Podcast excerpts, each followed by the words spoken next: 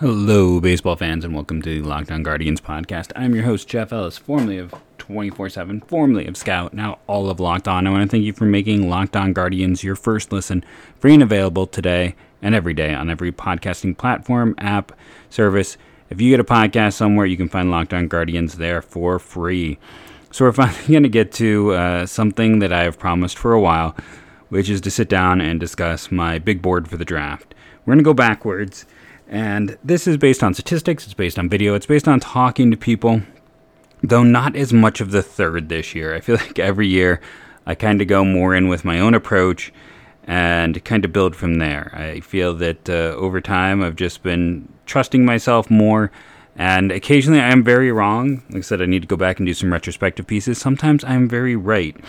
Uh, and there are a lot of names on this list. There are also players that potentially could jump up guys I was intrigued by. You know, I look at the end of the list, some guys who didn't make this. You know, I don't want to call Luke Hancock my dude in this class because, you know, he's got a pretty serious history, uh, including physical violence, but uh, against a woman. But okay, so that's awful, and unfortunately, we see that happen a lot with various prospects throughout sports. You know, Joe Mixon of the Bengals comes to mind. Uh, Hancock's one of those guys, though, that uh, statistically jumped out at me, so I have to comment on him because he's not listed anywhere. And being a catcher at Mississippi State means he's also caught a lot of very good arms, a lot of high end velocity. Uh, you know, I, I don't know the full story. And when I did some digging, it was not able to get a ton, but I do have to kind of throw that out there. When I'm just looking pure data, uh, his name jumped. I'm not going to talk about it. Brendan Malone is a guy that I liked back to his high school days. Maurice Hampton. Uh, trying to remember, I think he went to LSU to be a safety and an outfielder. I'm trying to remember where he ended up. Uh, can't off the top of my head. Jerrion Ealy. You might know him as Ole Miss's running back this past year. Will he decide to go to football? Will he be a late grab? Uh, Cade Horton is another one of those players that I liked going back to high school that uh, we're kind of hoping to see jump up a bit. Statistic guys, Justin Janas from Illinois, Reed Trimble, SMU, Nathan Church, UC Irvine.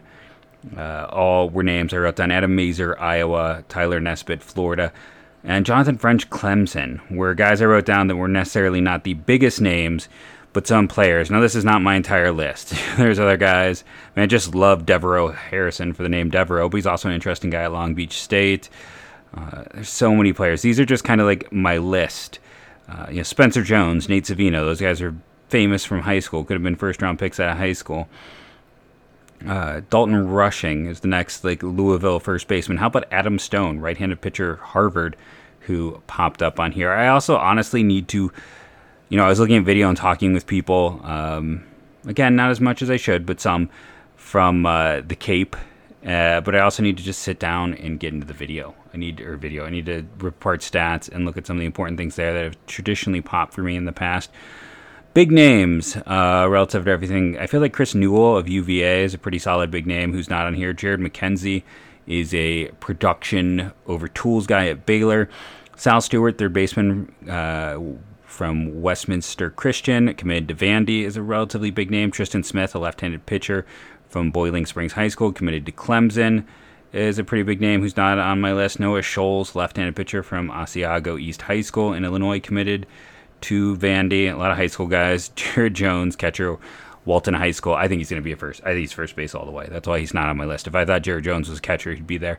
J.R. Ritchie, right-handed pitcher from Bainbridge High School, committed to UCLA. So uh, let's just talk about the elephant in the room. When it comes to me in draft evaluations, I'm going for safety often first. Uh, you know, I've gone and I've run the numbers, and I remember like where does where do you find the aces was an article I wrote way back in the day. I think when I was still at Scout before 24/7 bought them, and the data showed that like by and large, like pitchers that had multiple. I think I was like looking for guys who've been the top 15 in WHIP over a four-year period. Not WHIP, ooh, FIP, not WHIP. WHIP is worthless. It's fun to look at, but it doesn't tell you anything. Uh, FIP, where it was a college heavy group. Like that is what we see. The data shows it's actually the college pitchers. And the other thing we see is I mean, high school arms are such a huge risk. You're probably never going to see a high school arm in my top 10 prospects ever again. I just, I wouldn't do it. I don't see the value relative to the you know the amount of arm injuries. And I mean, I was going through. I remember another time I was tracking first round uh, high school arms, and is a 50-50 like big leagues to failure rate. Uh, and that's not even saying they were good in the big leagues. That's just saying they made it. it it's a very risky proposition. So I'm lower. That's why someone like J.R. Ritchie, who might be top 20 in other places, doesn't make. My initial list here was 36 names. So uh, this is just kind of initial thoughts, initial feelings. Uh, I didn't get beyond that. Uh, you know, I, I, had some names, some other players I liked that just didn't make the cut. It's it's a good college hitter class. Honestly, it's a class where the college bats run deep. The co- the arms in general don't. This is not a great pitching class, but is a good class. Last year was a fantastic pitching class. Uh, this year, if you want to lean into the strength of this draft, it's hitters, and then I mean college hitters a little more than prep, but the prep hitters are also really strong. So this is a class to go bat. So, as previously mentioned, Caden, well, I didn't say Caden Wallace, but Caden Wallace is someone I like from his high school days. He's an outfielder at Arkansas. Kind of fits the Arkansas mold of outfielder the past few years, right? Like uh, some high strikeouts, some swing and miss. He also walks, good power. Uh, believe, you know, coming out of high school, he had uh, played some third base, but a lot of people project his outfield power potential, high level production in the SEC, and his time. Uh, again, for a lot of these guys, you know, they their freshman year is you know the plague season. So you look at that; they got a full season last year. They get another chance to kind of prove themselves this year. Uh, a lot of he is one of those players that I feel like he's either going to be an above average regular or he's going to be quad A. Like there's not in between. He can't just be average. The tool set isn't quite the right, you know, where he's going to bring you, you know, the defense isn't going to hold him in place. Or if he ends up not making it, it's going to be contact issues. So there is some risk. Like a lot of times, someone look at him and be like, "Oh, he's pretty safe," but I don't think he's safe. I think certain players are not safe. You know, I think certain players, because the way their tools are set up or their skills are aligned, actually make it either they're going to be very successful or not at all. 35, the wild card of this draft. Uh, you know, the Ohtani of this draft, if everything had worked out as it were. Uh, Reggie Crawford. He is fascinating. First base slash outfielder. Uh, big power at UConn the past few years. Then he started pitching.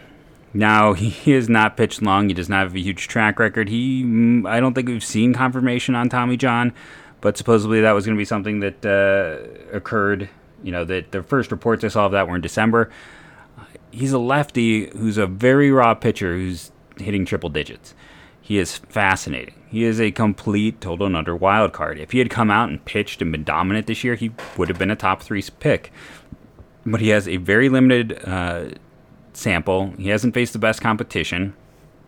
And as a pitcher, I mean, the positive is there's no wear and tear on the arm. The downside is he is, you know, rawer than most high school kids. So, uh, how much do you trust yourself? Again, I know there's probably Indians fans listening to this podcast being like, that sounds interesting. The Indians are good at pitching development. Remember, they're not good at refinement. They're good at taking that guy and finding a next gear. Crawford would be perfect, honestly, to a team like Tampa. That that would be a great landing spot for him. Uh, he is one of the biggest wild cards. I mean, my first, my way too early mock, he was at he was a top ten prospect.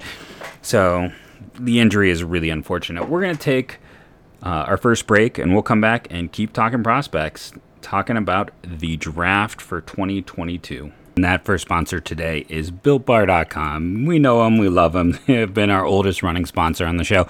I had uh, two today at lunch, and their new arrival is the Built Crave caramel and peanuts. 5 grams of sugar, 17 grams of protein, 160 calories. Do you like caramel? Do you like peanuts? I got to try this when I did my last order. I like the Crave quite a bit. I recommend it. That is their newest one. Uh, it is still in stock. These new ones never stay for long. On top of that, gingerbread did finally sell out, as did Paranormal Pumpkin, but you can still get things like coconut brownie chunk, caramel almond delight, eggnog, caramel macchiato, ruby chocolate, and lemon dip cheesecake. If that all sounds good, it should, and it all tastes good, and it's good for you. So go to builtbar.com today. Remember our promo code LOCKED15 to get 15% off your order. Start building up those built bucks. You're going to save even more money on a product that is the best tasting protein bar I've ever had myself personally. It is builtbar.com. The promo code is LOCKED15. So, we are back at it with our draft list. You know, I mentioned a bunch of interesting names and then I kind of just led us into the break there. Uh, let's get back at it. We had 36 and 35. And again, player 35, Reggie Crawford, is more. I have to rank him somewhere. I don't know what to do with him. Uh, but maybe the most fascinating player in this entire class to see what he ends up doing just because of the ceiling. Uh, 34 will make you feel old. Justin Crawford, son of Carl Crawford, comes from the uh, you know very successful uh, high school program in Nevada. Bishop Gorman committed to LSU, as one might expect. Uh, a lot of physical tools, growing into his power. Could have more pop than dad. Think about how good Carl Crawford was. Don't think about those Boston days. Think about those Rays days, and you think about those bloodlines. You think about uh, everything he has managed, you know, he did in the big leagues, and you think about his son and his ability, you can see why a team would be interested. This is just the beginning of making you feel old. Uh, one could argue, and some might, that the top prospect in this entire class is the son of another former toolsy athletic uh, Major League Baseball player. Going down, Landon Sims, I have a 33 right handed pitcher, Mississippi State. Uh, he could fly up this list, honestly. He's got a solid mix. He's been highly productive. Why is he at 33 right now? Because he's been a reliever. He's going to get a chance to be a starter. I think he has a pretty good chance to be a starter. I would not be shocked if you see him rise on my own list. He's just got to prove it. I've kind of, through the years, I spent too much time being like, this guy has three good pitches. I think he's going to transition to being a starter without issue. And it just doesn't seem to work that way. Like, if I'm being perfectly honest, the success rate is not that high in taking a guy who's been a college reliever and making him a starter. We don't see uh, it happens, and there are good examples of it, but the success rate is not super high in that position. We've seen a lot of guys not, you know, and simply not make that transition. And during the course of that transition, it's like their stuff backs up. Uh, they're they, they end up looking like a lesser version you know, they end up going back to the pen and looking like a lesser version of what they were beforehand. So he's down the list a little bit, uh, just because he's a reliever right now. 32 wild card Kumar Rocker. I don't know what to do with him because I can't see his medicals. I, you know, I'll go at it again. You know, I brought this up during the draft. The last time a team got that scared off by medicals, uh, it re- the Houston Astros ended up getting Alex Bregman instead of Brady Aiken and then they had that extra pool money, which allowed him to get Daz Cameron, who became the central piece of their trade for Justin Verlander. I mean, they not the best thing that ever happened to the, Di- the Diamondbacks. Houston Astros was not signing Brady Aiken, was looking at the medicals and realizing, no, it's not worth it. Uh, I, I don't know what Rocker has. I'll still stand that for everyone getting mad at the Mets. The Red Sox did a much dirtier deal when they drafted uh, another player who we'll talk about relatively soon, Jude Fabian, on this list, and I'll just talk about what happened then when I get to him. But at 32, we have Rocker. Could be a lot higher. I, again, it's kind of like the Crawford situation. I wasn't sure exactly where to put him. If health was out the window, he'd be a top 10 guy for me. I think that we're getting a little too uh, picky with him. You know, looking. Uh, he's when you've been that famous for that long. You know, he was a guy who had talk now, we've never had a high school right-hander go first overall, but he had talk along with Ethan Hankins after that big summer. That's that's how long he's been, you know, in this discussion as a top prospect. He's been around. He had kind of the the blowback as he became too famous. You know, last year it was one of those things. Everyone at the start of the year who didn't really know stuff was like, "Oh, he's the presumptive number one pick," and I'm like, eh, "Let's." you know, let's cool back. There's a lot of guys, and we, we see that again with this year's class. When you get to the top, the guy we've been hearing like for a year, maybe a year and a half, everyone's like, oh, he's the top pick. I don't see him on the top of a board anywhere anymore. So I think the hype train is something you have to talk about. Uh, Brandon Barriera, left-handed pitcher from American Heritage Plantation High School in Florida, Vandy commit. High chance of a reliever. Um, good stuff there. I'm going to just say good stuff a lot, not, you know, spending the time to pull up everyone's pitch mix because that's just going to slow down the show if I sit there and do that. But I I just have reliever concerns. I think there is a chance for him to be a starter. Uh, he was just kind of going on this list like I am lower on arms. I do not have a high school arm in the top 10. Talked about at the top. I probably never will again. Uh, he was the next high school arm up for me. It was really between him and JR Ritchie, the right handed pitcher, Bainbridge Island. I just, you know, the lefty versus a righty, I, and, Brea, I think, has a higher floor. Like, I think he can be a very good reliever. I think he's safer in that regard. 30, Jordan Sprinkle, University of Santa Barbara. A little bit surprised by a number of people who are not as high on Jordan Sprinkle, if I am being honest. He's a shortstop, a good defensive shortstop who's played well in college. I know it's not the biggest program, but it's been a highly successful program when you look at putting players in the draft and the uh, major leagues. And you know, Sprinkle is not the biggest guy. He's not going to wow you with power or any of that stuff. But he's a good athlete. He he's a definite shortstop. You don't, you're not worrying about him getting too big for that position or not being able to to stay there. Uh, shortstops rise. If you've listened to me talk or write anything at any point in time, you know, I've always said they're the quarterback of the MLB draft. Every team wants one. Every team's always looking for more. There's a reason why the Indians stockpile them. How about this for Sprinkle last year at UC Santa Barbara? First year, all he did was hit 353 with a 394 on base. I know I wasn't going to dig up numbers, but I, I, have to justify some here. Uh, 930 OPS. I actually wanted to put him higher. Uh, he is a player I would strongly consider moving up the board even now. That was always a redshirt freshman uh, because, you know, we know what happened in 2020.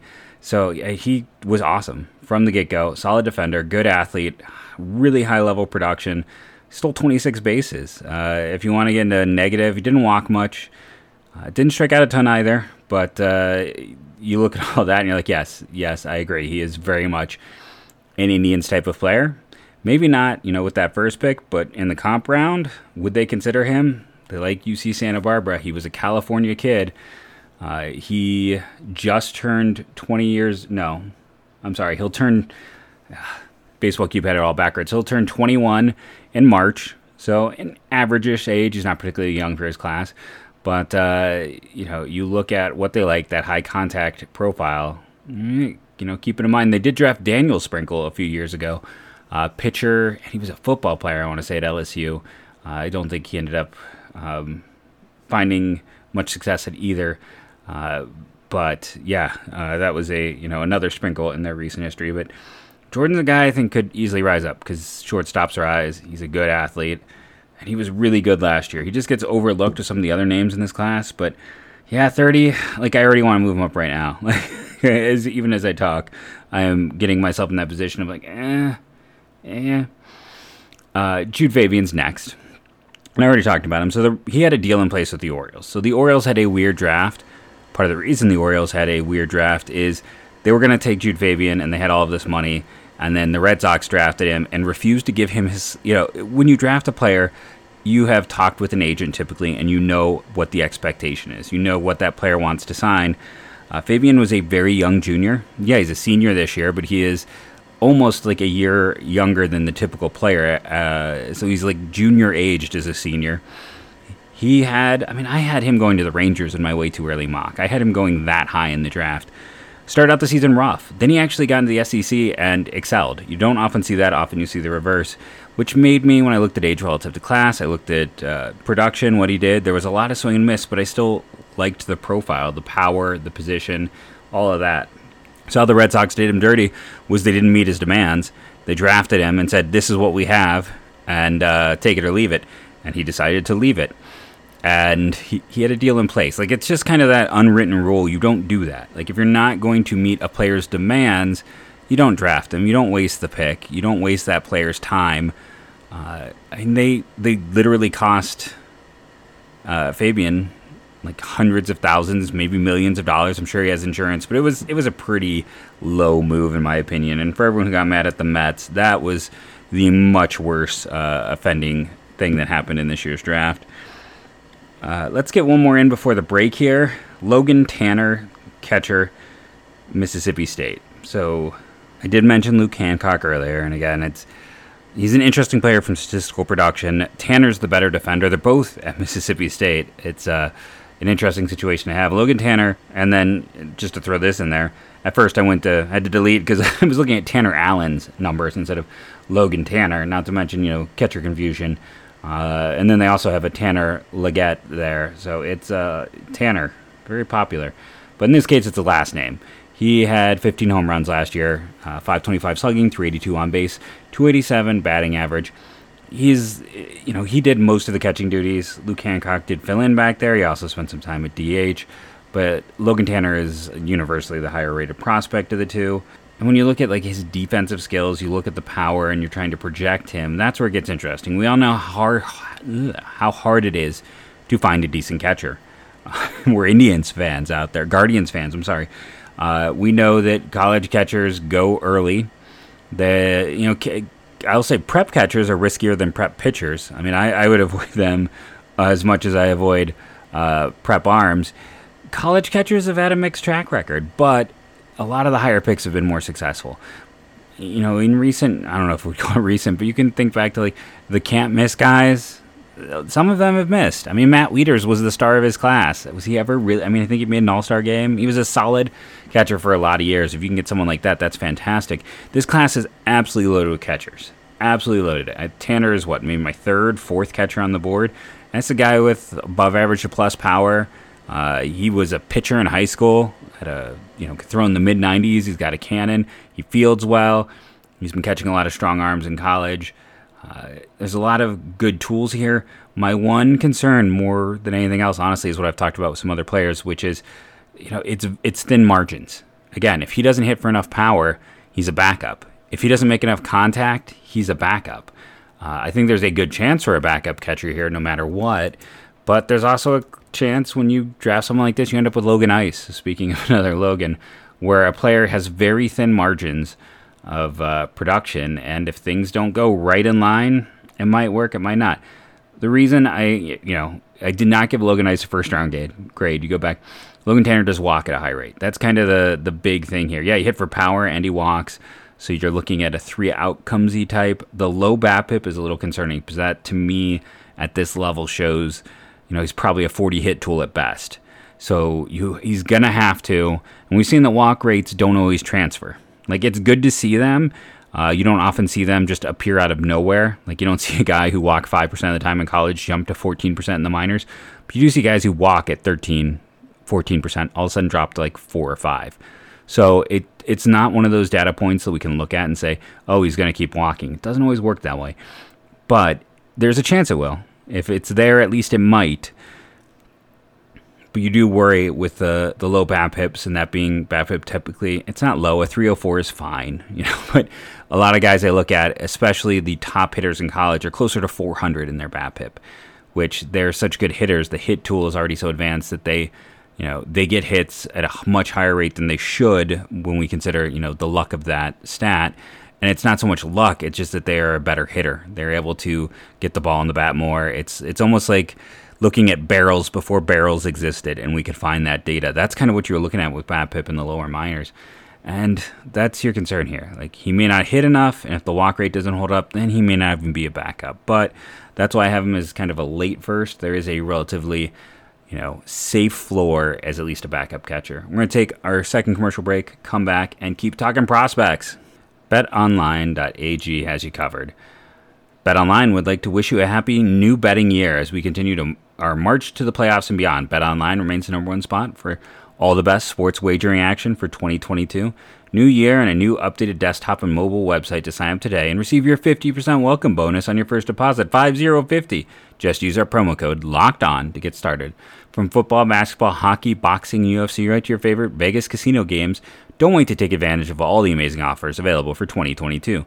BetOnline is the fastest and easiest way to wager on all your favorite sports. BetOnline, where the game starts.